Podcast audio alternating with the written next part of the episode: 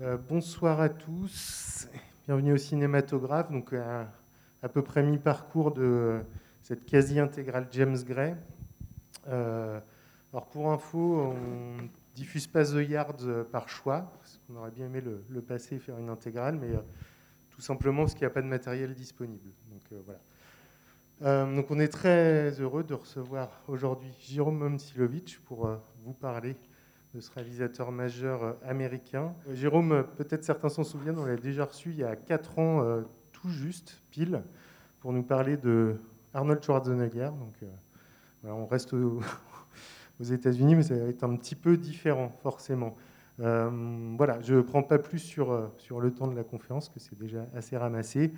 Et euh, juste vous rappeler qu'à 20h45, après, vous avez le temps d'aller vous acheter un sandwich et d'assister à la, à la, projection de Two Lovers à 20h45. Voilà, j'en dis pas plus, c'est parti. Bonne soirée. Merci d'être venu. Euh, alors, je ne sais pas évidemment quelle est la proportion dans la salle de gens qui connaissent déjà bien l'œuvre de James Gray et qui seraient venus euh, essayer de, enfin, espérer en tout cas en, découvrir un petit peu plus, et de ceux qui ne le connaissent pas du tout. Donc je vais essayer de m'adresser à tout le monde. Euh, J'ai choisi quelques extraits, pas très nombreux et pas très longs, parce qu'on a, on a une heure, une bonne heure. Euh, que j'ai surtout que je suis surtout allé chercher au début des films pour pas surtout que la fin des films de Gray j'en dirai un mot sans, sans déflorer le, le, contenu des films enfin c'est quand même un comment dire un endroit très très singulier puis un endroit où, on peut mesurer vraiment son, talent et la beauté de son cinéma. Euh, donc je vais repartir de quelques extraits. Je vais vous proposer de commencer avec un extrait euh, tout simple. C'est le début du dernier film en date de James Gray qui s'appelle Ad Astra qui est un film un peu particulier. Pour être tout à fait honnête moi je ne pense pas que ce soit une, très grande réussite. Je pense pas non plus enfin c'est un beau film mais mais disons qu'on c'est un peu le drame des derniers films de James Gray, c'est que c'est quelqu'un qui a fait tellement de promesses et puis qui, qui souffre de tellement d'empêchements, et puis peut-être aussi d'une conscience trop forte de ces empêchements, on aura l'occasion d'y revenir, c'est un peu son drame. Euh, il, a, il a donné, euh, entre autres interviews au moment de la sortie d'Adastra, combien l'ont vu, juste par curiosité, Adastra Bon, quand même. Adastra, donc c'est un film qui se passe dans l'espace, un film avec Brad Pitt, coproduit par Brad Pitt. Il a donné à l'époque, entre autres interviews, une interview à Libération qui était, qui était assez bouleversante, mais qui était vraiment sinistre. On sentait qu'il était, euh, qu'il se laissait vraiment déborder par une mélancolie qui avait toujours été euh, un peu tapis dans le fond chez lui, mais alors là qui ressort euh, complètement. Et puis aussi un accablement.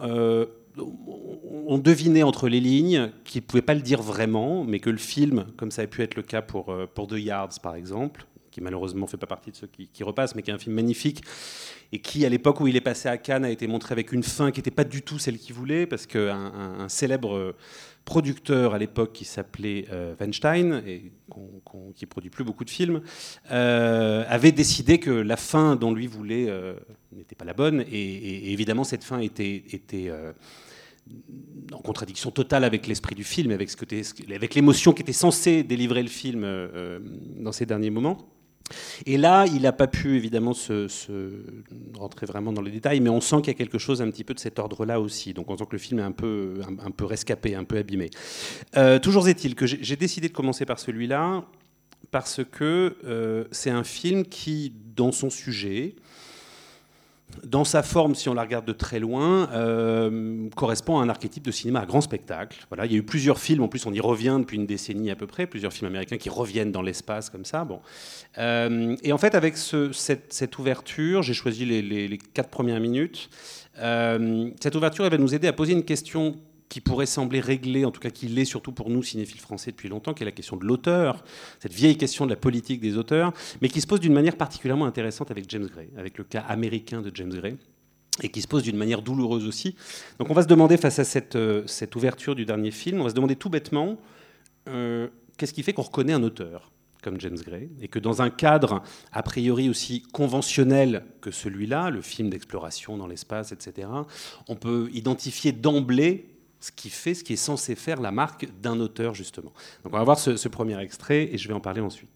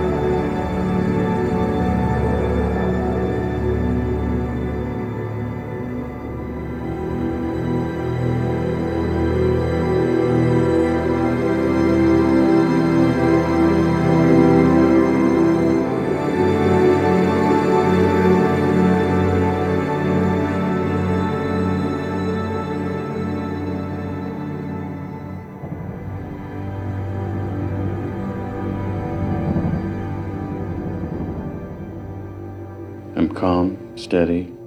I slept well, 8.2 hours, no bad dreams.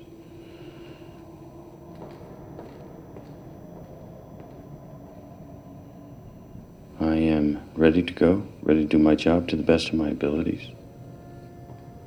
I am focused only on the essential to the exclusion of all else.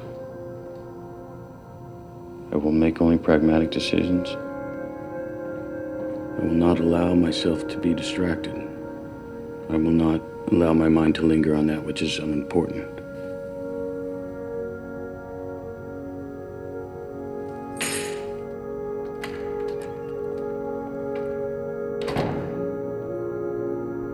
I will not rely on anyone or anything. I will not be vulnerable to mistakes. Resting BPM 47. Submit. Your psychological evaluation has been approved. As a reminder, please perform any safety. I always wanted to become an astronaut. For the future of mankind and all. At least that's what I always told myself.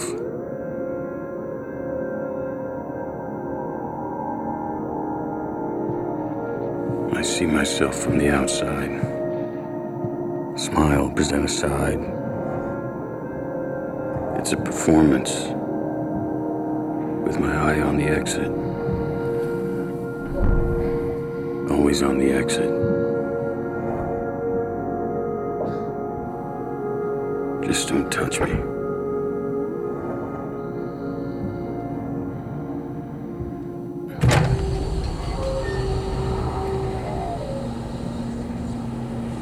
Take care, Major. Be careful. Thanks for that.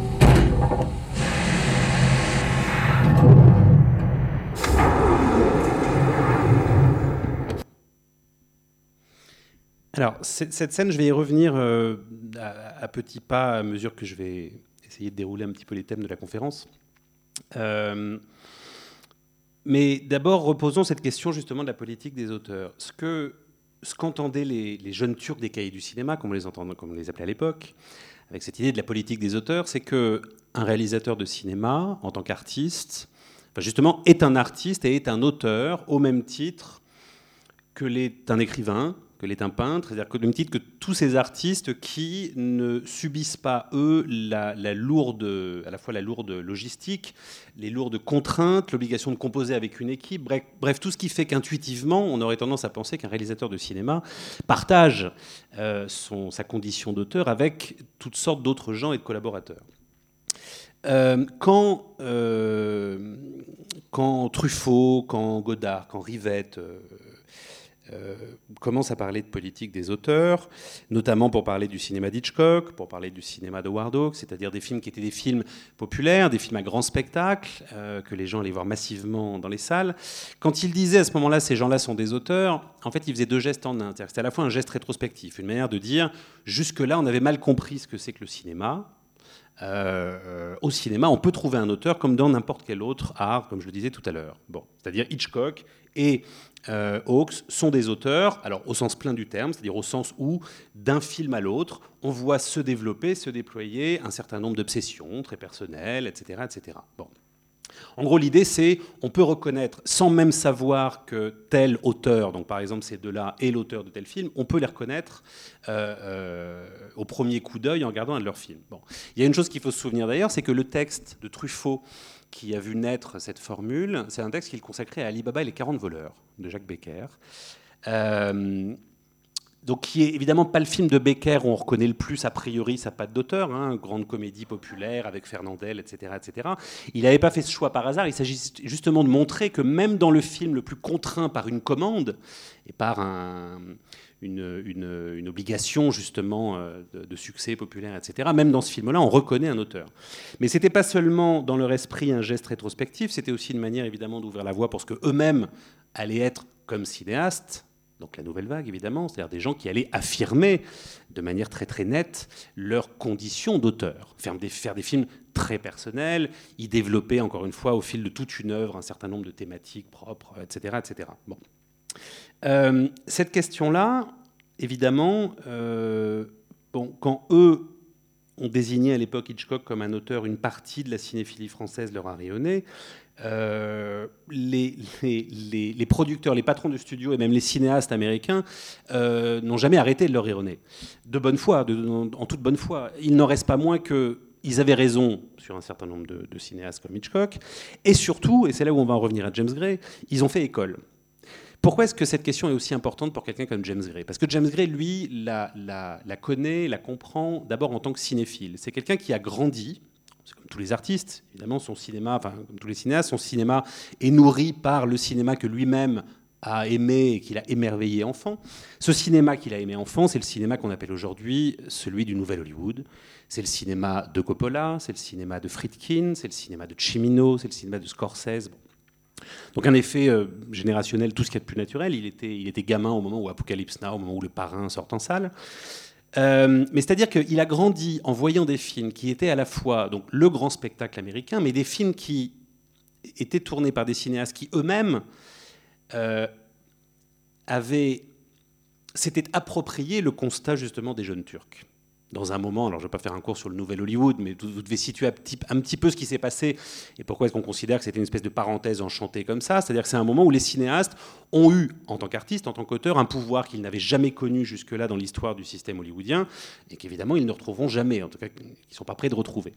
Et c'est là où justement la question se pose pour James Gray, c'est que le cinéma classique, on va dire hollywoodien, celui euh, qui a vu avec le Hitchcock par exemple, euh, a permis, la Nouvelle Vague avait donc raison, que des gestes d'auteur euh, euh, puissent éclore malgré toutes les contraintes, malgré les conventions des genres, etc. etc.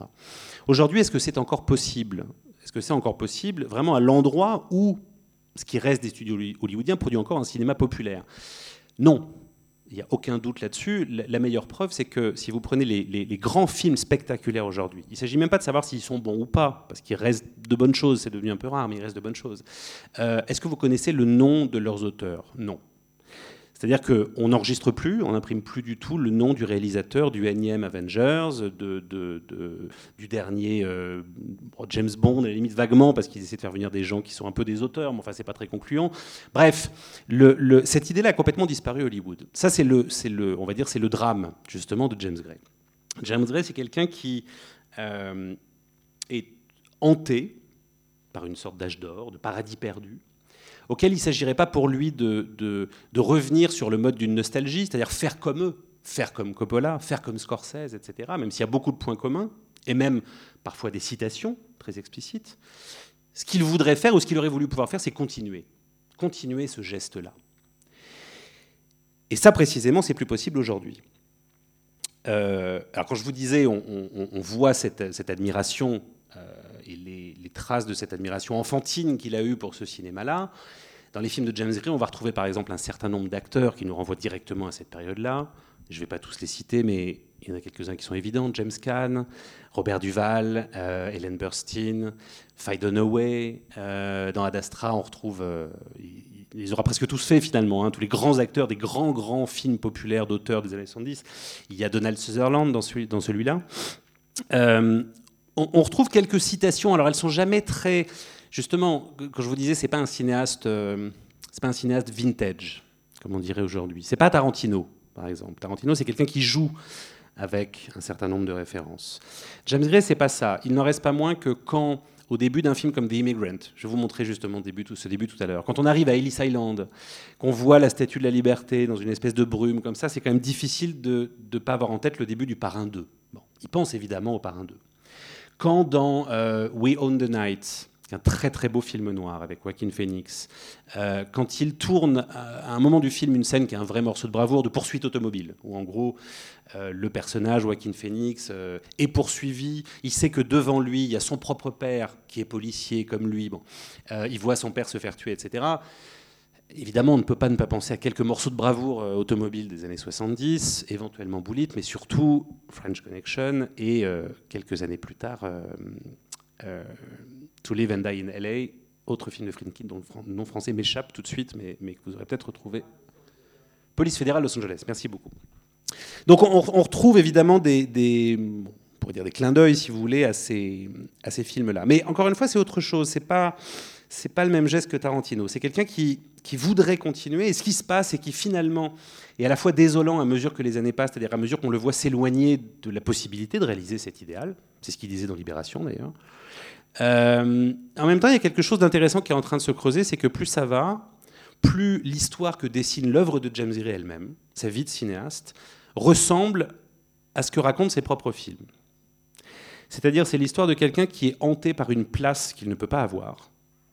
On pourrait résumer comme ça les histoires de tous ses films. Qui est hanté par une place qu'il ne peut pas avoir, qui est hanté par le passé, évidemment, et quelqu'un qui est, qui est au fond voué à un sort un peu tragique. En tout cas, c'est comme ça que, que lui le vit. Et quand je disais tout à l'heure, il y a à la fois les empêchements qu'il subit effectivement, et peut-être une conscience trop forte je ne vais pas faire sa psychanalyse, hein, mais une conscience trop forte, et peut-être même presque un désir de cet empêchement, euh, c'est quelqu'un, c'est pas le seul de sa génération à être un vrai cinéphile. Je parlais des cahiers du cinéma tout à l'heure. James Gray, c'est quelqu'un qui les a lus aux États-Unis parmi les, cinéastes en activité. C'est pas pas très très courant. Moi, j'ai un souvenir. J'ai eu la chance de, l'interviewer deux fois. J'ai un souvenir d'une interview où en fait on reprenait une interview qui avait commencé un peu plus tôt. C'était à Cannes et, au début de l'interview, j'évoque une, formule de, de Serge Danet, qui a été un grand critique justement des cahiers du cinéma, et qui avait une formule extraordinaire au sujet, d'ailleurs c'était au sujet de Coppola, ça tombe bien, enfin, ou c'est peut-être par hasard, mais qui disait l'Amérique est double, elle est réelle et imaginaire. C'est le. Alors, du coup, je l'ai plus en tête, mais le. en gros, c'est une histoire vraie. Non, pardon, c'est un rêve et l'histoire vraie sur laquelle le rêve se casse les dents. Donc l'Amérique est à la fois réelle et imaginaire, ce qui est une façon limpide de résumer finalement tout ce qu'est la, culture américaine, le mythe américain et, ce qui, s'en transmet dans les films. Et, euh, l'attaché de presse qui veillait dans un coin, comme c'est toujours le cas, m'engueule en me disant Mais explique-lui qui est Serge Danet. Et évidemment, James Gray s'est retourné. Bon, il, il, manque pas d'arrogance en plus, Serge Danet, donc il l'a évidemment. Euh, jeté d'une pichenette comme ça en disant mais je sais très bien qui est Serge Danet et il se réjouissait justement d'entendre une phrase. Vous voyez, donc ça c'est quand même rare parmi les cinéastes hollywoodiens, même si ce n'est pas tout à fait un cinéaste hollywoodien, ce genre de profil. Donc, euh, je pourrais dire que finalement, puisqu'il fait partie de cette catégorie, c'en est une de cinéastes mélancoliques, c'est-à-dire de cinéastes qui considèrent que c'était mieux avant, que le meilleur était avant. On pourrait faire une petite liste comme ça. Il y a Bresson, il y a Piala, pour rester chez les Français. Après, il y a différents tempéraments ce que j'étais en train de dire, pardon, ça y est, j'ai déjà perdu le fil, ça arrivera de nouveau, mais quand je disais c'est un peu son caractère aussi, c'est qu'il y a d'autres cinéastes, cinéphiles, érudits, etc., qui sont conscients comme lui que c'est plus possible aujourd'hui, mais qui essaient de trouver des moyens voyez, de, le faire d'une autre manière. James Gray, c'est quelqu'un qui s'entête. Parce qu'encore une fois, c'est un tempérament mélancolique, c'est quelqu'un qui ressasse. Et les films racontent beaucoup ça, par ailleurs. Et donc, j'en reviens à, mes deux autres exemples. Bresson, c'est quelqu'un qui disait euh, euh, le cinématographe, c'était merveilleux, et puis après, on a tout foiré. Sauf que lui, il avait un tempérament à tout recommencer. Il dit, ok, tout était nul jusque-là, c'est pas grave. Je vais recommencer le cinématographe. Bon. Euh, Piala, alors, qui était, alors, lui qui était un vrai mélancolique, non. Piala, il disait, on fera jamais mieux, on fera jamais mieux que le goûter de bébé, donc tant pis. Ce que je fais est moins bien. Le reste est encore pire. Voilà. Bon.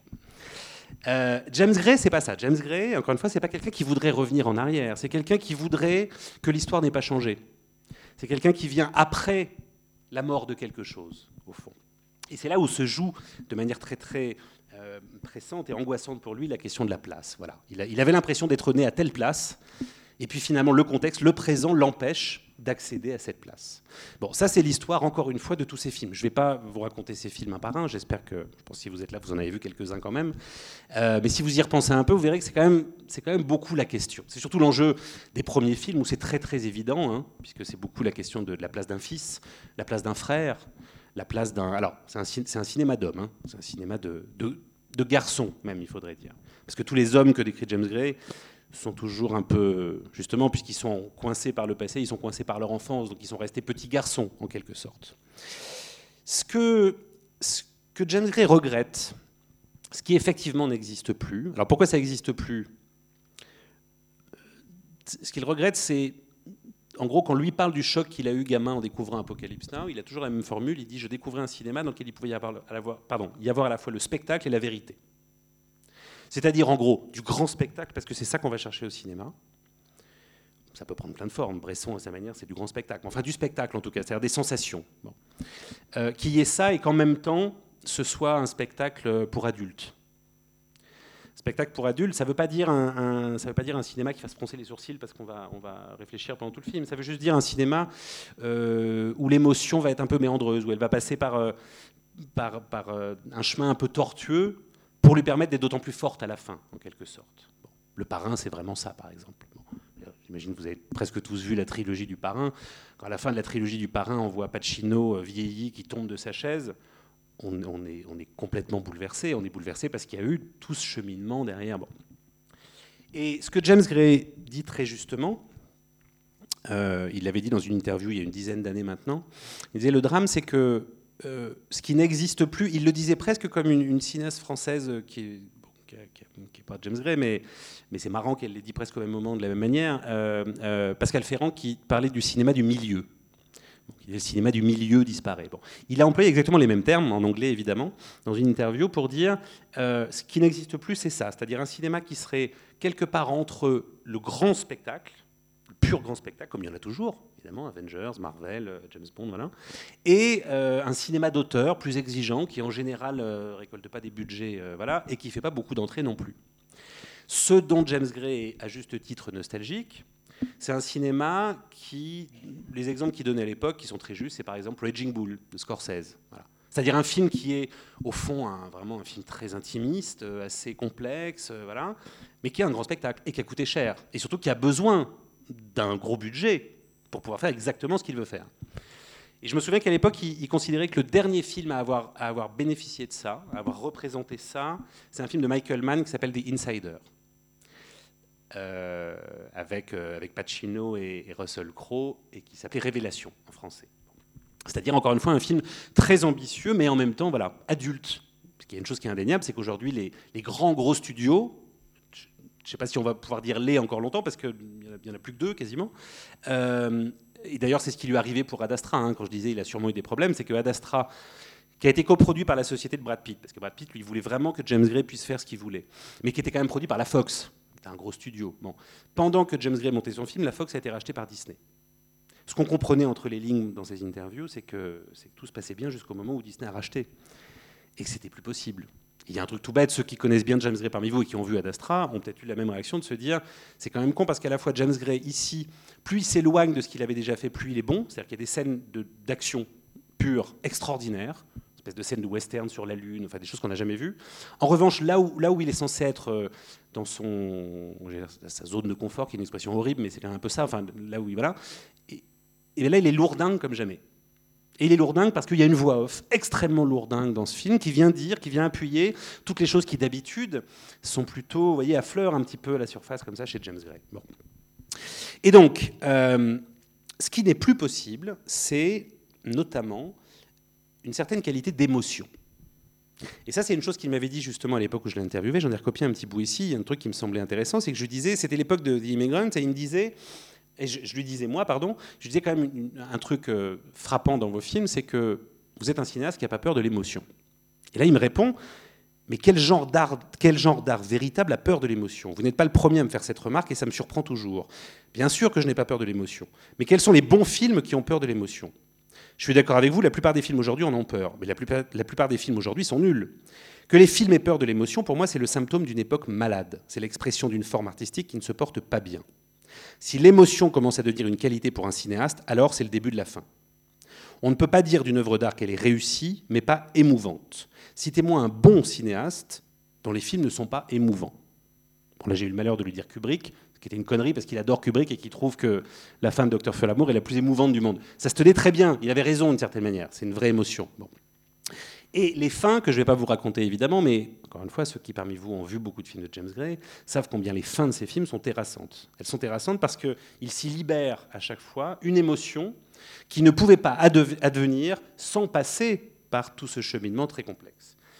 Et par exemple, un truc tout bête qui fait la beauté inouïe de, de ces fins-là, la fin de Two Lovers, qui passe tout à l'heure. Ceux qui l'ont jamais vu, je vous invite vraiment à rester. C'est un film absolument bouleversant. La fin de We Own the Night, la fin de The Yards, c'est que dans ces films qui substantiellement sont des tragédies, il reste à la fin une ambiguïté.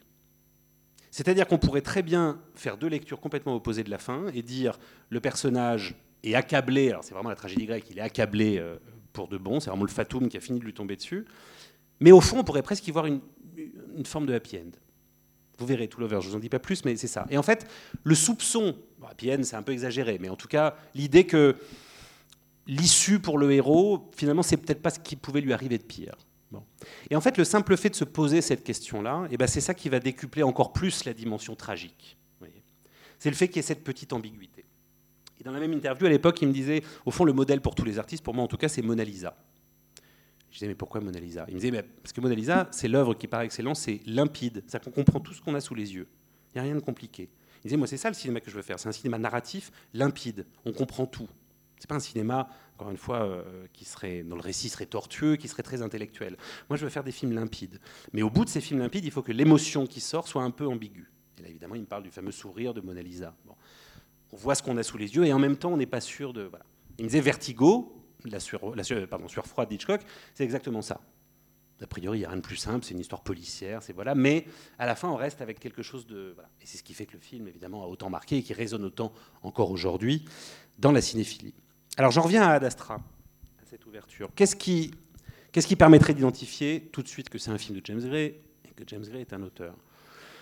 Euh, Alors, pas la citation de Kubrick, qui est évidente au départ, et d'autant moins qu'en fait on la retrouve partout, parce que Kubrick est surtout 2001 a influencé tout le monde. Et que, pour le coup, s'il y a bien un auteur dont se réclament encore les grands films pyrotechniques aujourd'hui, c'est bien Kubrick. Bon, donc c'est pas ça. C'est même pas le fait, alors là à l'échelle du film, que dans ce film, sans trop vous le raconter, mais en gros, euh, Brad Pitt est un astronaute, on l'envoie à l'autre bout de la galaxie euh, pour euh, résoudre un problème très concret avec son métier d'astronaute et avec les extraterrestres.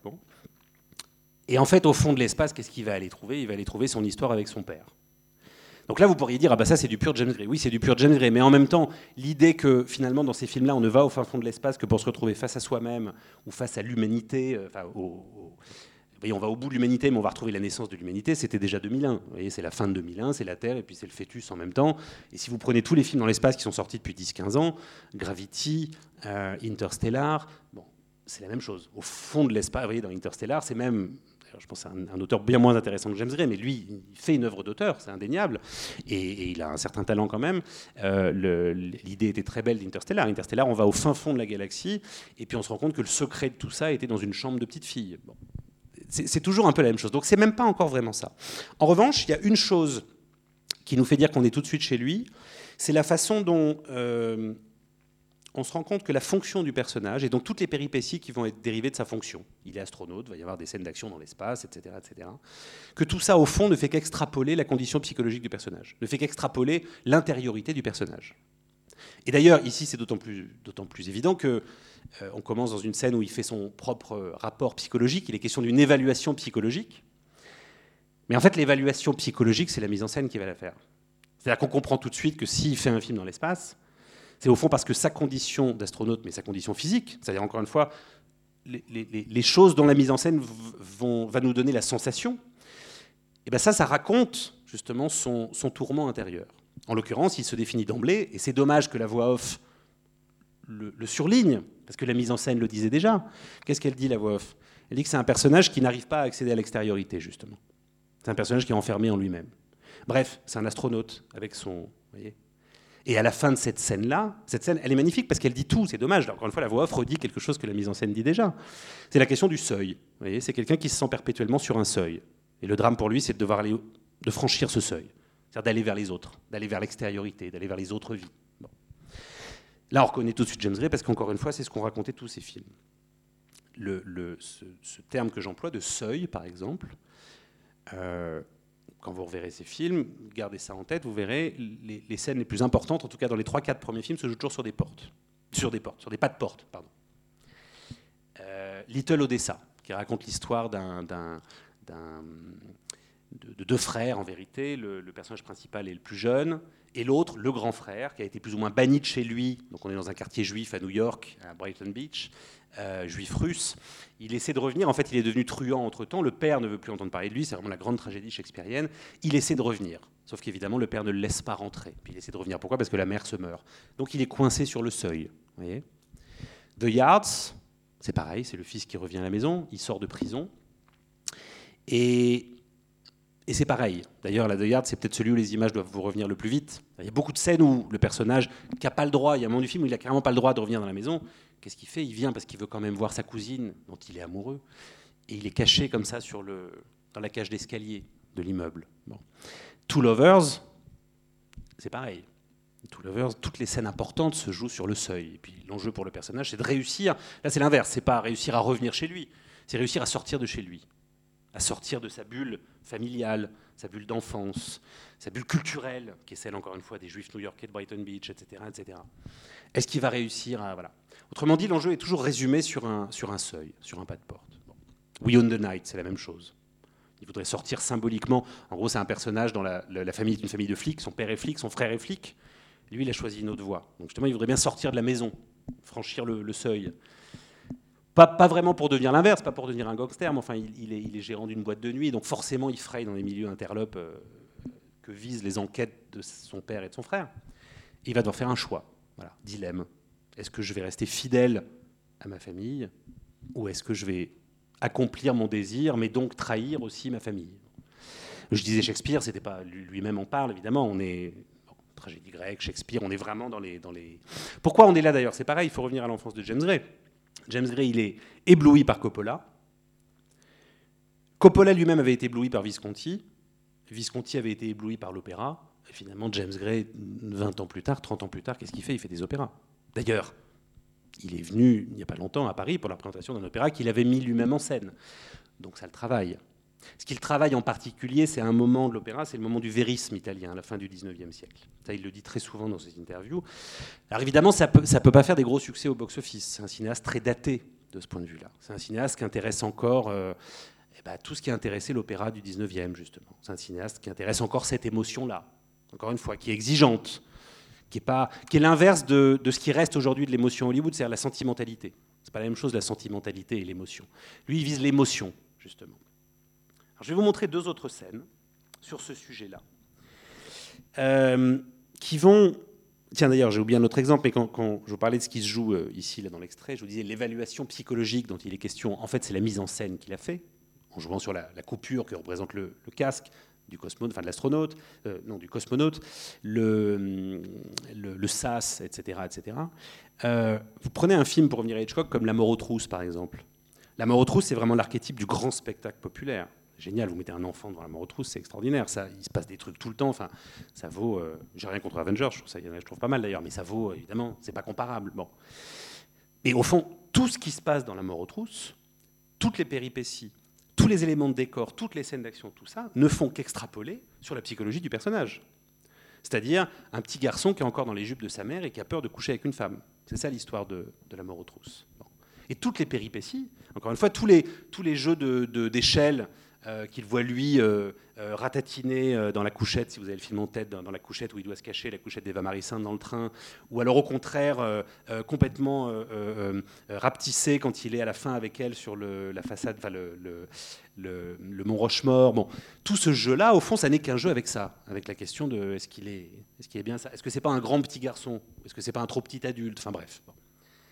Donc c'est ça l'idéal visé par James Gray grand spectacle populaire, mais qui en même temps est une étude de caractère, comme de fait on n'en fait plus vraiment aujourd'hui.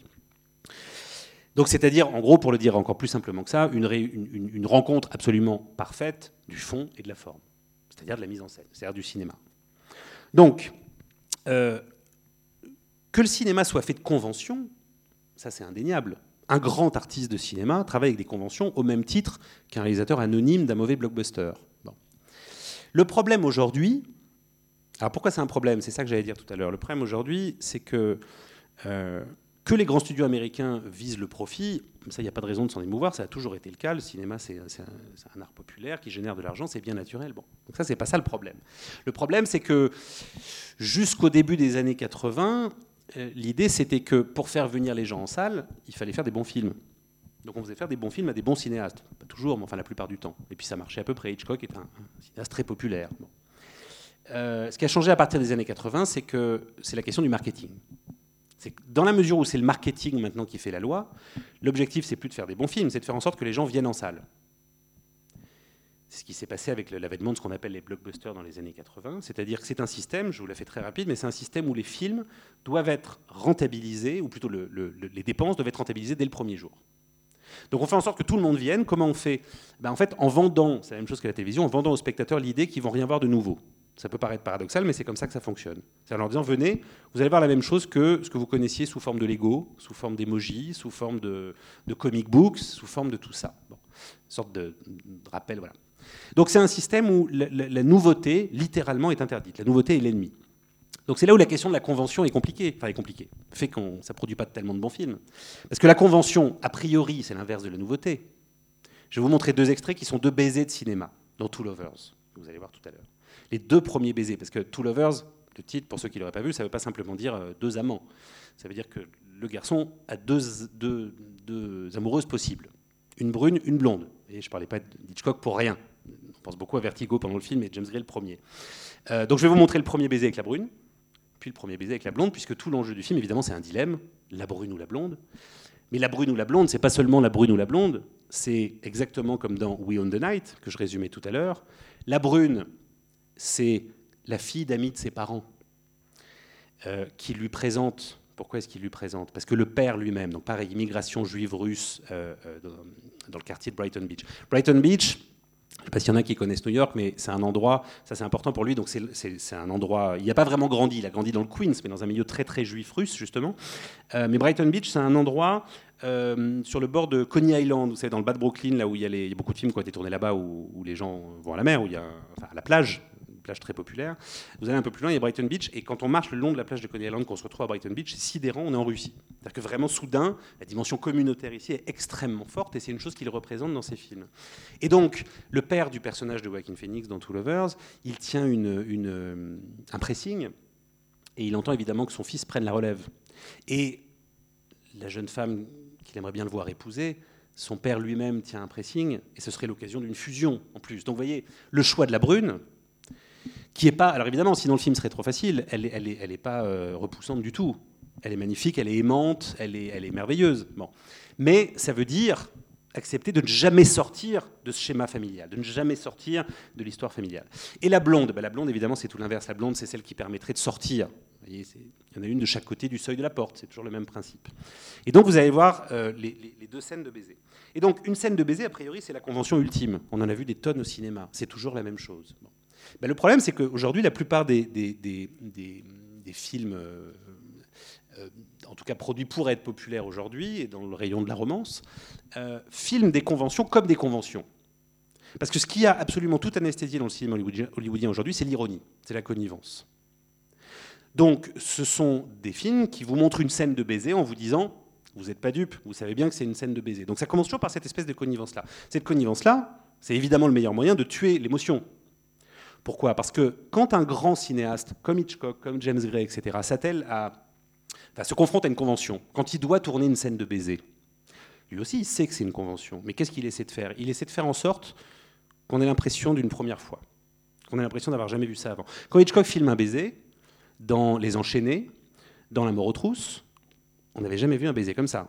Avant Hitchcock, on n'avait jamais vu un baiser où les, deux personnes s'embrassant font une espèce de valse en même temps avec la caméra qui tourne autour. Enfin, bon, c'est pas pour rien que ces baisers ont marqué l'histoire du cinéma. On n'avait jamais vu un baiser avant. Un grand cinéaste, il essaie toujours de faire ça. Quand on, va voir un film, on va pas chercher une histoire. Enfin, entre autres, mais les histoires, il y en a partout. Il y en a au coin de la rue, il y en a dans les journaux. C'est pas dur de trouver des histoires. Ce qu'on va chercher, c'est un regard. Un cinéaste, il nous donne son regard sur quelque chose. Par exemple, son regard sur ce que c'est que l'amour. Son regard sur ce que c'est que le désir qui traverse des personnages quand ils s'embrassent pour la première fois.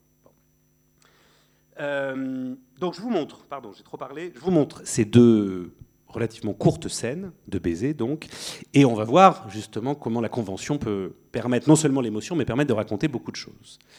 Alors, je vous explique en deux mots ce qui se passe pour ceux qui n'auraient pas vu le film.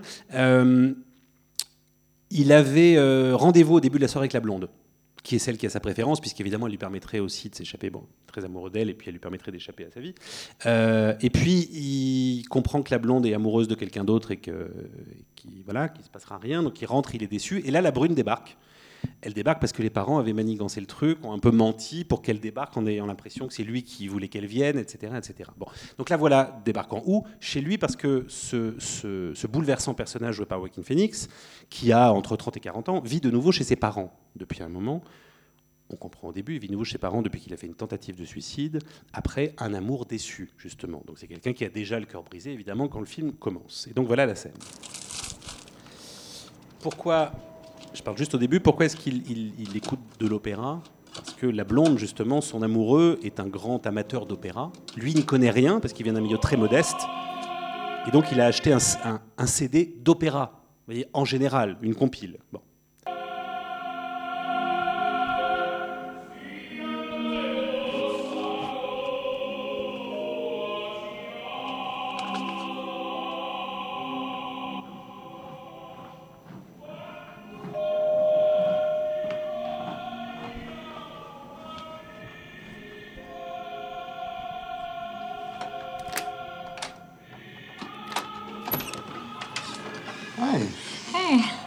How you doing? good, good. Um, your parents told me you'd be home. They said you wanted me to come over. There at my father's birthday. Yeah. Yeah, come on. Come on. Uh, you want something to drink? Yeah, sure. Yeah. What is this that you're playing?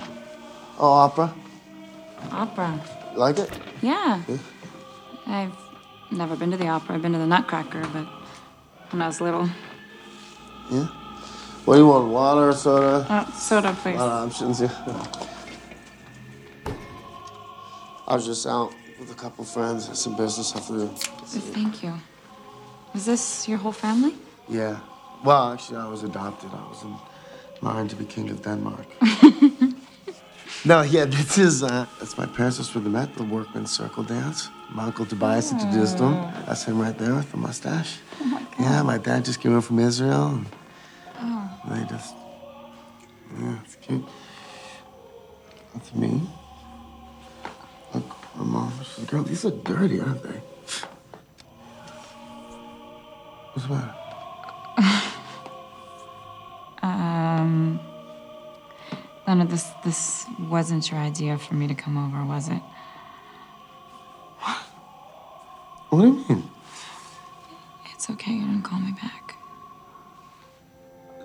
Uh. We don't have to go out. I mean, there are a lot of guys who just that want to go out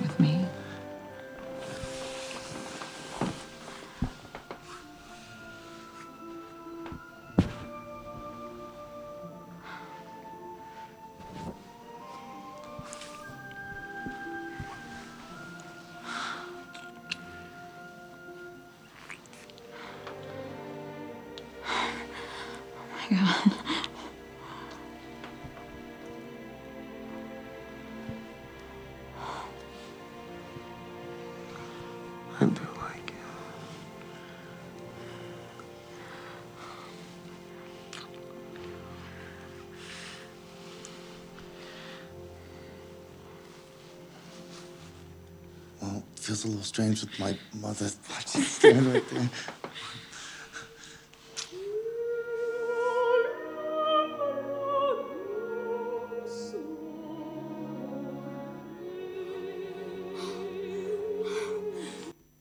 Je vous passe le deuxième extrait. Je, vais, je, je réalise que j'ai normalement sur la clé là que je viens de mettre les bons sous-titres, ce sera quand même mieux. Donc en fait la scène se joue pas longtemps après, donc le premier baiser cette fois avec l'autre personnage féminin.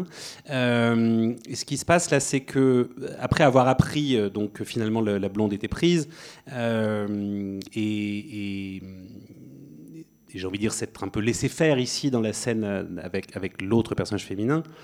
euh, il va apprendre que le, au début de la scène que je vous montrer, mais je vous la montre pas en entier, que la, blonde par ailleurs est complètement effondrée parce que l'homme dont elle est amoureuse est marié et qu'elle a compris ce jour-là qu'il n'allait pas quitter sa femme pour elle évidemment. Donc elle est complètement effondrée et c'est là que va se, jouer cette nouvelle scène de premier baiser.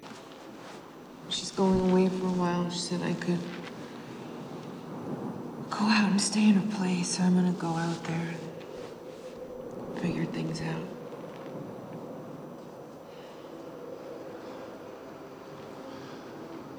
Don't go.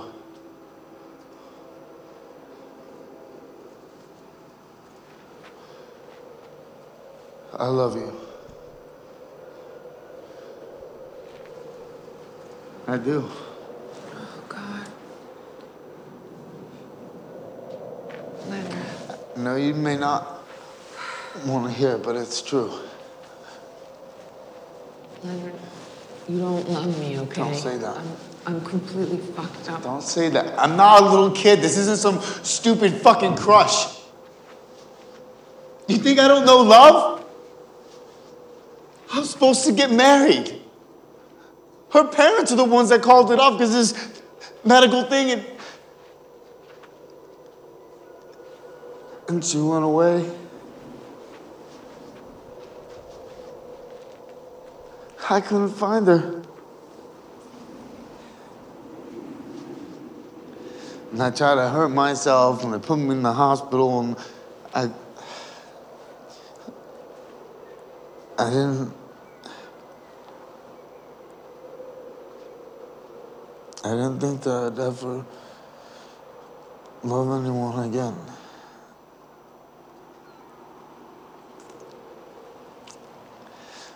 And I, I love you.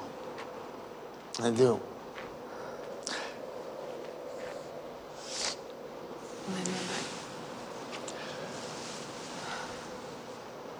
You. You think if I got to know you that I wouldn't love you. But I do know you. And I love you even more. I understand you, Michelle. I'm fucked up too.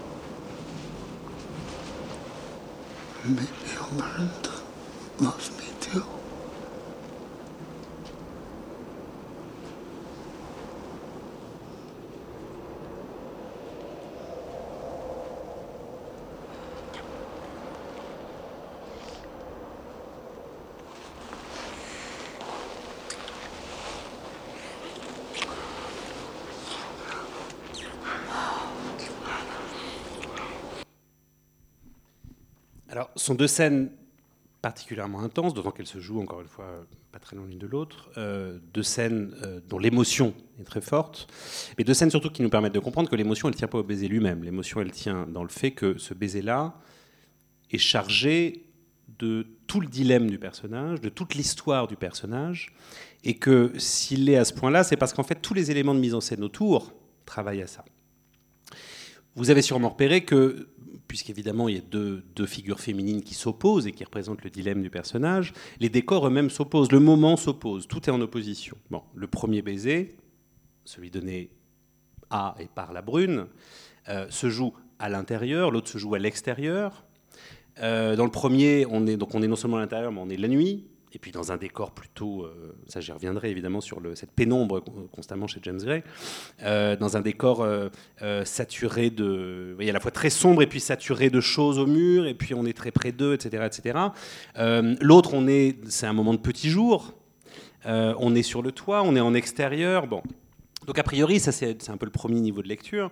La blonde, comme je disais tout à l'heure, c'est l'ouverture, celle qui permettrait de s'échapper d'eux, etc., etc. Donc de, ce point de vue-là, la première scène, euh, évidemment, alors vous voyez, il l'intègre, euh, c'est presque un gag à un moment, mais évidemment c'est très pesant. C'est quand même un premier baiser qui se joue sous l'œil de toute sa famille, de toute l'histoire de sa famille. Et puis quand je parlais d'un cadre contraint, en plus, le simple fait qu'il y ait autant de cadres dans le cadre, de cadres dans l'image, euh, on, on pourrait difficilement dire avec plus d'insistance par la mise en scène, même si c'est à la fois très subtil, que, que ça c'est sa vie la plus cadrée possible. C'est-à-dire que s'il fait ce choix-là, il reste enfermé à l'intérieur de la maison. Et ça n'empêche pas que le baiser lui-même est, magnifique. C'est-à-dire qu'il est, il est, euh, encore une fois, ce que je disais tout à l'heure, c'est que c'est n'est pas un film où il y a euh, celle pour laquelle il y a du désir et puis celle pour laquelle il n'y en a pas. Bon. puisque de toute façon, ce ne sont pas vraiment ce des personnages féminins, mais ce sont deux images de sa vie. Bon. Mais maintenant, j'en reviens à la deuxième.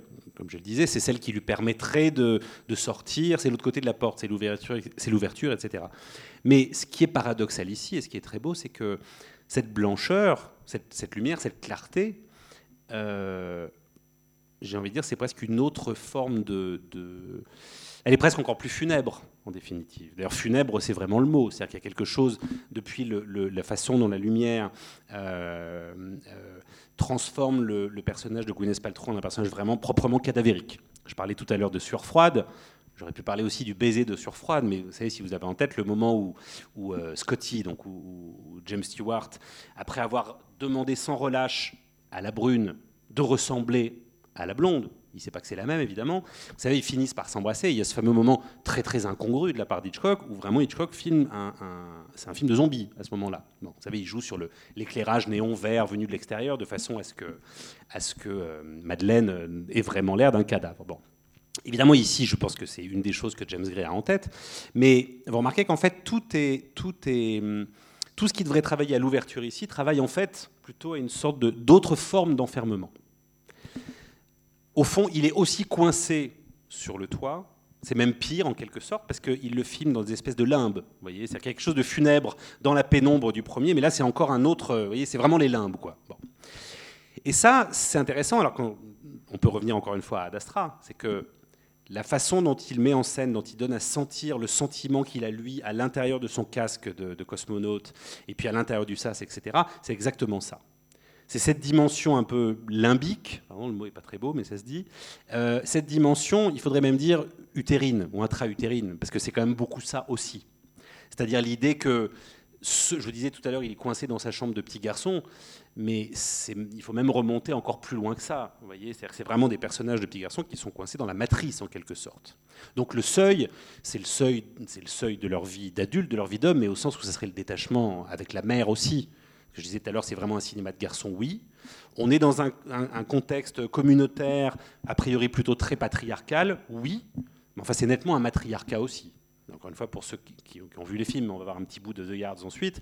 Dans The Yards, si vous pensez au personnage de Faye Dunaway, euh, même dans, dans, Little Odessa, enfin bon, les personnages de mère, vous voyez, c'est le côté, c'est un peu comme chez Scorsese, hein, c'est-à-dire euh, c'est vraiment la représentation d'un fait communautaire qui est un fait patriarcal sans aucun doute, mais qui est un matriarcat déguisé d'une certaine manière. Bon, ça, c'est un truc qu'on trouve beaucoup chez Scorsese du côté des Italo-américains. Bon, là, c'est un peu pareil. Euh, et donc, vous voyez, encore une fois, ce qui est magnifique, c'est que, euh, encore une fois, c'est pas, c'est pas il filme pas un baiser. Il filme tous les enjeux du film réunis dans un baiser. Les, les, les, deux, les deux bords, on va dire, des enjeux du film. Euh, je vais vous montrer justement le, le, un autre début de film, parce que sur la dimension euh, laiteuse, euh, limbique, utérine dont je parlais tout à l'heure, j'aurais pu prendre plein d'exemples, et notamment l'ouverture de Two Lovers. Parce que dans Two Lovers, au départ, on le voit, bon, je vous révèle juste le début pour ceux qui ne l'ont pas vu, mais on le voit juste faire une énième tentative de suicide. Et là, pour le coup, c'est très, très, très mis en scène. Et on a vraiment l'impression d'être dans une espèce de donc c'est New York l'hiver, hein, c'est comme ce qu'on va voir sur le, toit ici, mais dans une espèce de, de poisse. Vous voyez, je parlais de quelque chose de laiteux, c'est vraiment ça. C'est-à-dire, en gros, ce que je veux dire par là, vous voyez, la conférence, euh, j'avais choisi ce titre pour la conférence, La griffe de la nuit. Je vais revenir un peu sur la nuit, mais parce qu'il y a quand même une pénombre particulière chez James Gray. On est beaucoup dans la nuit. Euh, et on pourrait avoir l'impression, quand on est enfin dans le jour, on sort de la nuit chez James Gray. Ben non, c'est pire que ça, en fait. Quand, on est dans le jour, en général, on est dans une, sorte de nuit encore, encore pire, encore plus asphyxiante. Et l'autre exemple, l'exemple que j'ai choisi finalement, c'est l'ouverture de The Immigrant, ce film avec Marion Cotillard, qui, comme tous les précédents, au fond, s'inspire de sa propre histoire familiale, sauf que là, il remonte un peu plus longtemps en arrière, c'est le moment où son aïeul a débarqué à Ellis Island sous le nom de Grezinski, et puis le nom a été raccourci, comme souvent, et c'est devenu Gray. Euh, et donc il raconte cette histoire que j'ai pas besoin de vous raconter puisque c'est le début. Euh, c'est donc l'arrivée à Ellis Island et vous, allez voir ces deux sœurs polonaises dans l'histoire, donc l'une jouée par euh, Marion Cotillard. Et regardez bien encore une fois dans quelle, j'ai envie de dire dans quelle météo. C'est ça que je voulais vous montrer là, c'est qu'il y a une météo spécifique film de James Gray et cette météo là, c'est-à-dire cette atmosphère, cette humeur, ce qu'il y a dans l'air. Euh, ça aussi, c'est le destin des personnages. Ça aussi, c'est un moyen pour la mise en scène de figurer le destin des personnages.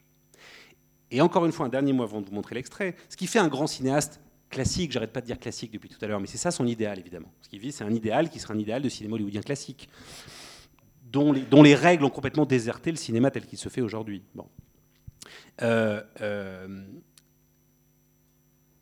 ce qui est assez fascinant, ce qui fait ces grands films-là, c'est qu'il y a toujours, mais vraiment sur le même plan, en même temps, une sorte d'obsession réaliste totale. Parce que c'est un truc qui paraît toujours un peu incongru quand on le dit, mais c'est vrai, le cinéma hollywoodien est obsédé par le, réalisme. Le meilleur exemple pour rester en Nouvel Hollywood, c'est, vous voyez, euh, espèce de tradition typiquement américaine de De Niro qui va faire le taxi pendant six mois pour jouer Taxi Driver. Ils sont obsédés par ça. Bon. L'idée, il faut que ça soit documenté. Tout doit être documenté. Si vous faites un film qui se passe dans l'espace, il faut d'abord se documenter. Et en même temps, c'est purement métaphorique. Et là, c'est exactement ça au début de, de The Immigrant, parce que vous avez métaphoriquement, elle est prise dans une poisse, on sent qu'elle est déjà dans les limbes dans lesquelles elle, va errer pendant tout le film.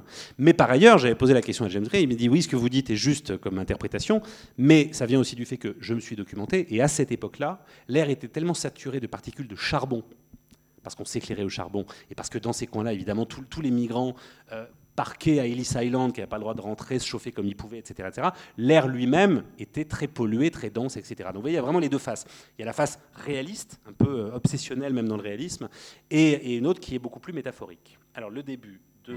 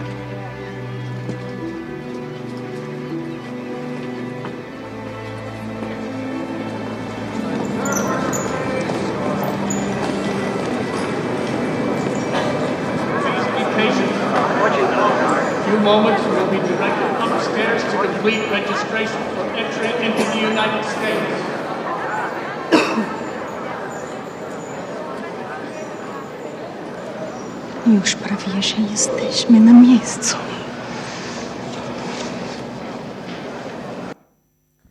Je coupe l'extrait parce que je me rends compte qu'il est déjà 20h et j'ai un dernier extrait à vous montrer. Je voudrais bien euh, ne, pas le sacrifier. C'est un extrait de Yards en plus.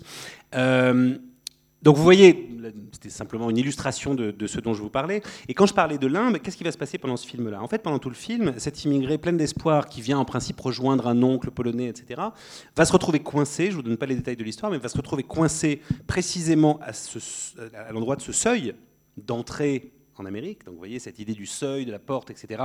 On la retrouve cette fois à l'échelle de l'histoire. Et elle va errer vraiment dans cette espèce d'entre-deux, cette espèce de... C'est un peu, une- un peu des limbes, hein, une sorte de purgatoire comme ça, que tout le long, James Gray va filmer comme ça, comme une espèce de poisse, en quelque sorte. Et là aussi, ça nous ramène à Ad Astra. Parce qu'encore une fois, le sentiment, la sensation qu'il nous transmet du cosmonaute dans son casque, c'est ça aussi le principe. Et c'est quelque chose, vous voyez, je parlais tout à l'heure de la scène très inspirée de Friedkin, la scène de poursuite en voiture dans Beyond the Night. Qu'est-ce, que, qu'est-ce qui, au-delà de la citation, appartient en propre à James Gray C'est que quand James Gray, lui, filme une, scène de poursuite en voiture, il la filme dans un moment de très forte pluie, complètement aveuglante pour le conducteur, si bien que la particularité de la scène, c'est qu'on voit absolument rien et que le pare-brise est complètement noyé dans, le, bah, dans la pluie, dans la lumière réverbérée par la pluie. Donc, vous voyez, au fond, c'est la même chose. C'est-à-dire que la voiture devient une sorte de bocal comme ça. Et comme évidemment, ce qui se joue en même temps, c'est la mort possible du père, qui est pourchassé en même temps.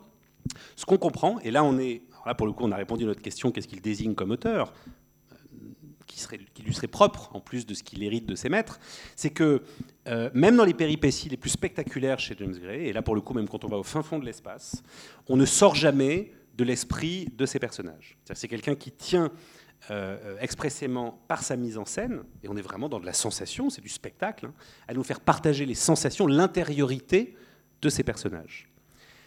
D'ailleurs, le premier plan sur la statue, vous aurez remarqué qu'elle est, vue de dos, hein, la statue de la liberté. Donc la question de savoir si- s'il faut croire dans l'espoir du rêve américain, tout ça, elle est réglée en un plan. Bon. Euh, et on se rend compte, vous voyez, il y a un travelling arrière comme ça, on se rend compte que cette image-là, on la voyait en fait dans les yeux d'un personnage. On la voit à travers les yeux d'un personnage. La plupart de ces films commencent comme ça. On est dans l'intériorité d'un personnage.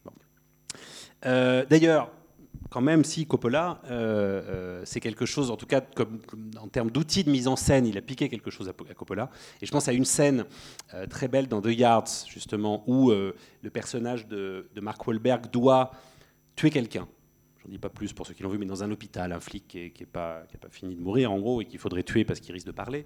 Dans cette scène-là où il a très peur de devoir le faire, de devoir le faire c'est une scène où on est magistralement dans sa tête, pour le coup. Et alors là, le, côté laiteux, il joue sur les, rideaux euh, euh, euh, vaguement translucides. Enfin bref, donc on est complètement là-dedans. Et c'est vraiment l'idée qu'on est, on, a presque complètement régressé encore une fois dans la matrice. Et ben ça, ça, je pense qu'il le pique en partie à Coppola. Si vous avez le premier parrain en tête, vous savez la scène où Michael, donc Pacino, doit tuer un membre de la mafia après que son propre père, donc Marlon Brando, a subi une tentative de meurtre. Et en gros, c'est vraiment ce qui va signer son entrée dans la mafia. Euh, il est terrorisé. En gros, c'est un rendez-vous organisé dans une trattoria et, chaperonné par un policier. Et en fait, on a caché pour lui, enfin, sa famille mafieuse a caché pour lui un revolver dans les toilettes. Vous savez, il va chercher le revolver. Bon. Ce qui est extraordinaire dans cette scène, qui a été montée et montée au son par un immense monteur et monteur son qui s'appelle Walter Murch et qui a raconté ces détails-là, c'est que n'importe quel autre cinéaste aurait utilisé de la musique tout le long pour nous communiquer justement l'intériorité du personnage, c'est-à-dire son, angoisse terrible à l'idée de faire ça. Bon. Il n'y a pas de musique. Qu'est-ce qui sert de musique? Qu'est-ce qui sert à, nous mettre dans les émotions du personnage? C'est le mixage du son du métro qui passe à côté. C'est-à-dire que quand le personnage va chercher le revolver dans les toilettes, on s'en rend pas compte, nous, parce qu'on prend ça pour quelque chose de réaliste. On se dit, bah, on est, on est au milieu du Queen, c'est évidemment qu'on entend le métro. Mais non, parce qu'on l'entend de plus en plus fort à mesure qu'il a peur. Et ça, on fait pas attention. Mais c'est le métro qui vient souligner ça. Donc c'est intéressant parce que ça c'est vraiment un très bon exemple de ce que c'est que la mise en scène, c'est-à-dire un élément a priori concret, réaliste de la scène, que nous en tout cas on prend pour un élément réaliste, il est là pour mettre en scène l'intériorité du personnage. D'accord? Je vous passe, j'ai le temps de passer le dernier extrait, de le commenter un peu, on en est où? Bon alors je le raconte l'extrait si vous voulez bien, puis vous verrez The Yard si vous l'avez jamais vu. Je voulais vous montrer l'ouverture de The Yard, je voulais montrer un extrait un peu plus long, puis j'ai trop parlé évidemment. Mais le début de The Yards, donc The Yards, comme je l'évoquais vaguement tout à l'heure, c'est l'histoire d'un jeune homme, je parle Mark Wahlberg, qui sort de prison. Il, sort de, il a fait de la prison parce qu'il n'a il a, hum, parce qu'il a pas balancé ses amis. Et donc il sort, il va les retrouver, et il est accueilli par sa famille. Et entre-temps, il y a eu du changement, c'est que sa tante, qui est jouée par Faye Dunaway, a épousé euh, un type assez important. On est à New York euh, dans les années 80. Là aussi, c'est inspiré de l'enfance de James Gray, comme souvent, hein, parce qu'il avait un membre de sa famille qui travaillait dans le métro à New York, dans la logistique des métros. Et donc, l'oncle par alliance en question, qui est joué par James Caan, euh, travaille là-dedans aussi. Et en fait, c'était un milieu très mafieux, et c'est pour ça que le film est un film de gangster aussi. C'est que, euh, en gros, en commençant à travailler pour l'oncle, etc., il va se retrouver évidemment de nouveau dans des histoires de gangsters, mais plus. Voilà. Euh, et le tout début du film, ça commence par un écran noir, on entend un bourdonnement, une sorte de, drone comme ça qui devient de plus en plus présent. Et puis en fait, on sort d'un tunnel. Et on se rend compte qu'on était euh, dans un métro, avec le personnage qui venait de sortir de prison, et qu'on était à l'intérieur du tunnel. Alors oui, depuis tout à l'heure, je vous parle de la matrice, de la dimension utérine. Là, c'est quand même particulièrement évident. Et ce qui est intéressant, parce qu'encore une fois, le cinéma, c'est toujours un alliage de choses très, un alliage de, fantasmes, de métaphores et de choses très concrètes. C'est que quand James Gray raconte comment il a fait le choix de commencer le film comme ça, en fait, ce qui s'est passé, c'est qu'il voulait juste montrer euh, l'ouverture comme ça, le moment où on sort du tunnel. Il voulait commencer comme ça. Et en fait, c'est lui qui a filmé cette scène pour X raisons, qui m'échappe. Il a allumé la caméra trop tôt. Et il avait un rush un peu trop long qui commençait dans le noir comme ça. Au moment de le monter, il s'est dit, mais en fait, il faut qu'on commence dans le noir. Donc c'est bien la confirmation de ce que je vous dis depuis tout à l'heure. Cette dimension, en gros l'intériorité du personnage, pour la donner à ressentir au départ, on est où? On est au fin fond d'un tunnel. On ne sait même pas qu'on y est. On est juste au fond de la matrice, dans le noir, et on en sort comme ça. Ensuite, il arrive chez lui. On insiste évidemment sur le seuil, pour les raisons que j'évoquais tout à l'heure. Il est accueilli par une fête où il y a la famille, et puis les, petits voyous euh, à cause de qui il allait en prison, et puis le fameux, euh, le fameux euh, nouvel oncle. Et surgit, à un moment apparaît comme ça la cousine dont je vous disais tout à l'heure qu'il a eu une histoire avec elle. Bon. Alors oui, il y a vraiment l'idée, c'est que c'est ça qui est très shakespearien chez lui. Il le dit comme ça d'ailleurs. Hein. On peut même se demander d'ailleurs quand, quand, Joaquin Phoenix fait la blague à, la Brune tout à l'heure en disant je suis le fils du roi du Danemark. On se demande même hein, si c'est pas si c'est pas un, clin d'œil gaguesque à, Hamlet, mais euh, ce qu'explique très bien James Gray, c'est qu'il dit il faut faire comme Shakespeare, c'est-à-dire il faut toujours que le conflit extérieur se redouble d'un conflit intérieur. C'est-à-dire qu'il faut traiter des histoires de personnages qui sont confrontés à un dilemme concret qui est en dehors de leur vie, donc par exemple je, deviens gangster ou je deviens flic, mais que ce dilemme-là entre en résonance avec un conflit intérieur. Je trahis ma famille ou pas. Bon. Et donc, euh, ce qui est compliqué, c'est que la cousine dont il était amoureux quand il était plus jeune, alors en plus il y a un truc un peu incestueux, elle est maintenant la petite amie du petit gangster qui est le plus influent parmi ceux qui travaillent avec le, nouvel oncle. Bon, vous devez être complètement paumé à ce stade-là, mais c'est une histoire de famille, donc c'est toujours compliqué. Et il se passe un truc très beau, c'est que cette cousine qui est... Alors en plus, il a vraiment demandé à Charlize Theron, qui est très blonde, qui est une magnifique blonde en principe, il a demandé de... de- ou c'est même non, c'est elle qui a eu l'idée, je crois. Elle s'est teinte en brune, maquillée tout en noir comme ça, un peu gothique, avec des ongles noirs, etc. etc. Et ça veut dire que cette pénombre-là, cette, cette nuit dont je parlais tout à l'heure, qui est, qui est une image, qui est vraiment l'image de la nuit intérieure des personnages, elle, elle- elle vient carrément se peindre en quelque sorte sur les personnages eux-mêmes. En tout cas, ce qui représente cette impossibilité de sortir de là où on vient. Parce que c'est ça le tunnel au départ, la matrice, ce que je disais, c'est-à-dire le fatum, l'idée de la tragédie. On ne peut pas échapper à son destin. Bon. Et donc, on a déjà donc la pénombre du début, le voilà. Cet intérieur familial, il ressemble à tous les intérieurs de famille dans les premiers films de James Gray, c'est-à-dire à l'imitation de ce qu'il a connu lui-même enfant, c'est-à-dire des papiers peints très chargés, des lumières pas très fortes, des cadres partout sur les murs, comme dans l'extrait de Two Lovers tout à l'heure. Donc c'est-à-dire le moindre élément de décor vient boire la lumière. On a l'impression d'être au fond d'un caveau. Et dans tous les films, d'ailleurs, les décors fonctionnent sur ce principe-là. La boîte de nuit euh, que gère le personnage de Joaquin Phoenix dans We Own the Night euh, ressemble à une sorte de... Il y a vraiment un côté sépulcral comme ça. Euh, le commissariat, d'ailleurs, lui-même est dans une ancienne église. Euh, le, le cabaret euh, dans The Immigrant, on a l'impression d'un truc complètement souterrain. Enfin, dans tous les films, il y a ça. On a vraiment l'impression qu'on est au fond d'un caveau, au fond d'une tombe.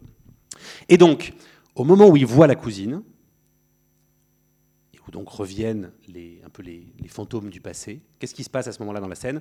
Les plombs sautent. Et il fait complètement noir. Et en fait, dans tout le film, si vous l'avez jamais vu, voyez-le vraiment avec cet œil-là, toute la, toute la tragédie du personnage est traitée, du point de vue de la mise en scène, à travers cette question-là, la question de la pénombre, de l'obscurité.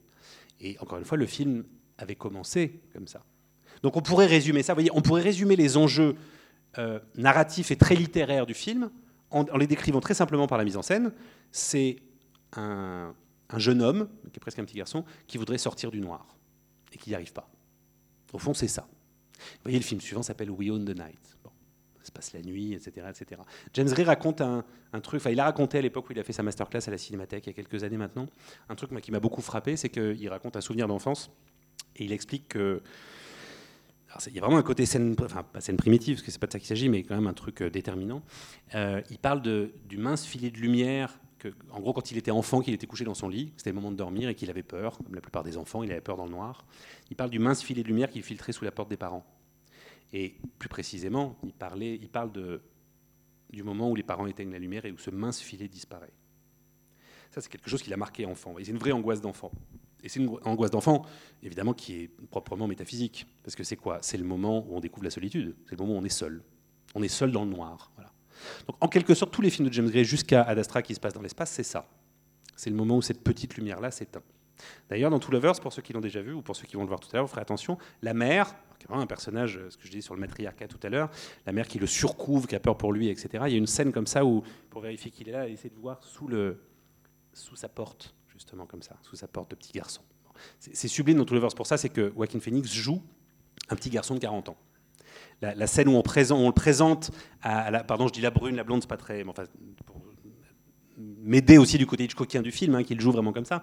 Quand il se voit avec la brune pour la première fois, c'est un dîner de famille, évidemment, organisé, arrangé. Et le père, à un moment, il dit Mais tu veux pas aller lui montrer ta chambre? C'est à la fois ridicule parce qu'ils ont 40 ans, et en même temps, c'est complètement bouleversant parce qu'il le fait, il va dans sa chambre, puis il lui montre, euh, il fait des photos, donc il lui montre ses photos.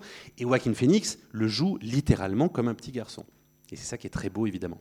Alors, je voudrais quand même dire un dernier truc avant de. Avant de ouais, ça va. Et, un minuscule extrait. Euh, c'est que. Il y a un élément qu'on discute moins souvent, je trouve, à son sujet, et qui, moi, me passionne assez, et qui résume un peu tout, c'est-à-dire la mélancolie, le rapport à l'enfance, cette façon qu'il a eu euh, vraiment comme Scorsese, pas à la manière de Scorsese. Vous voyez Tarantino, qui par ailleurs est un grand cinéaste, mais pour d'autres raisons, mais Tarantino, il reprend des scènes de Scorsese, il fait comme tout le monde fait comme Scorsese aujourd'hui. Je parlais de Kubrick tout à l'heure, mais voilà. En gros, il n'y a plus un auteur à Hollywood, mais par contre, tout le monde se prend pour Scorsese. Tout le monde raconte en musique, en rythme, etc. etc. Mais euh, euh, là où il fait vraiment comme Scorsese, c'est que c'est quelqu'un qui a raconté l'histoire de la nation à partir de l'histoire de sa famille. De manière très, très, très, très personnelle et très forte. Il y a un film extraordinaire de Scorsese qui est moins connu, qui est un documentaire qui s'appelle Italian American, où il interviewe ses propres parents dans les années 70. C'est fantastique. Parce justement, il fait, à un moment comme ça, avec des archives, il montre les différentes strates de l'histoire de l'immigration comme ça, italienne aux États-Unis. Et donc, il y a un truc qui revient tout le temps chez James Gray qui, qui raconte à la fois ça, qui explique que c'est un des derniers cinéastes qui veut tourner en 35 mm et pas en numérique. Alors vous allez me dire, bah évidemment, il, il a la tête pleine de nouvelles Hollywood, de machin, c'est un passéiste. Non, c'est pas oui, mais c'est pas pas pour faire c'est pas vintage encore une fois. C'est pas pour retrouver la patine de l'image de l'époque.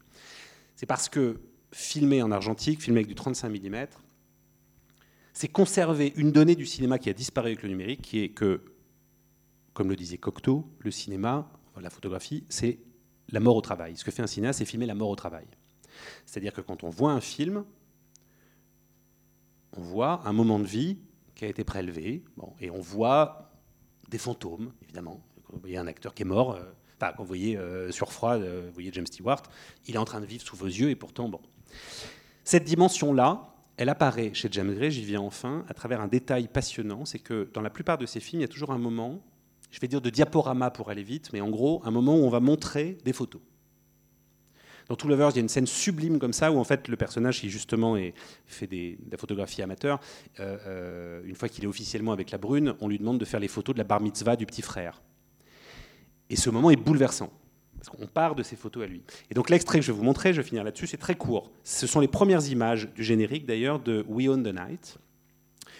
Euh, Puisqu'il s'est inspiré pour ce film-là de plein de choses qu'il avait lues, de plein de récits vrai de la police américaine euh, au début des années 80 aux États-Unis, il a tenu à commencer son film avec des photos prises par un photographe à l'époque, qu'il adorait, et qui n'ont rien à voir avec le récit, évidemment, qui sont un moment donc purement documentaire, au fond purement, un pur moment d'archive,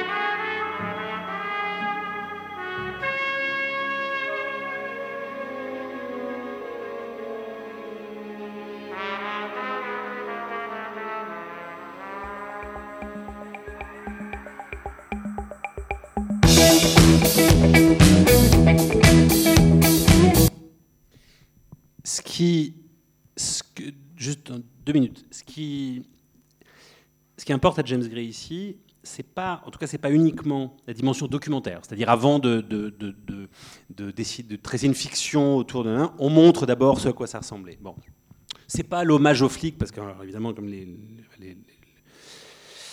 le public canois en particulier, euh, enfin bref, quand ce film a été présenté à Cannes, il a, a une partie du public a considéré que c'était un, un, un, éloge de la police, qui est, c'est vraiment ne rien comprendre au film. C'est pas l'inverse non plus d'ailleurs, mais c'est juste que la question se pose pas. On peut, filmer des policiers sans, se poser la question de savoir si on en fait l'éloge ou si le film est pro-flic ou anti-flic. C'était pas du tout la question.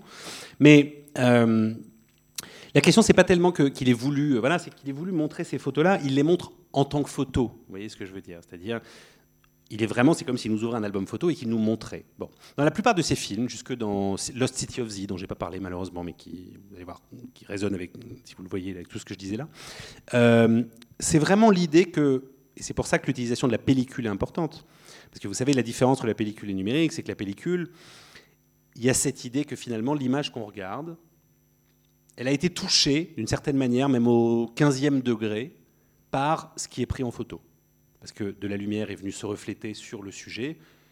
Elle a rebondi jusque dans l'objectif et donc sur la pellicule. Et puis ensuite, voilà. Donc il y a cette idée-là. Le numérique, évidemment, c'est purement cérébral, purement intellectuel. C'est des 0 et des 1. Donc on perd complètement la dimension fantomatique, la dimension spirit, qui fait qu'évidemment les premiers spectateurs du cinéma ont eu l'impression, et ils avaient raison, d'avoir affaire à des fantômes. Bon.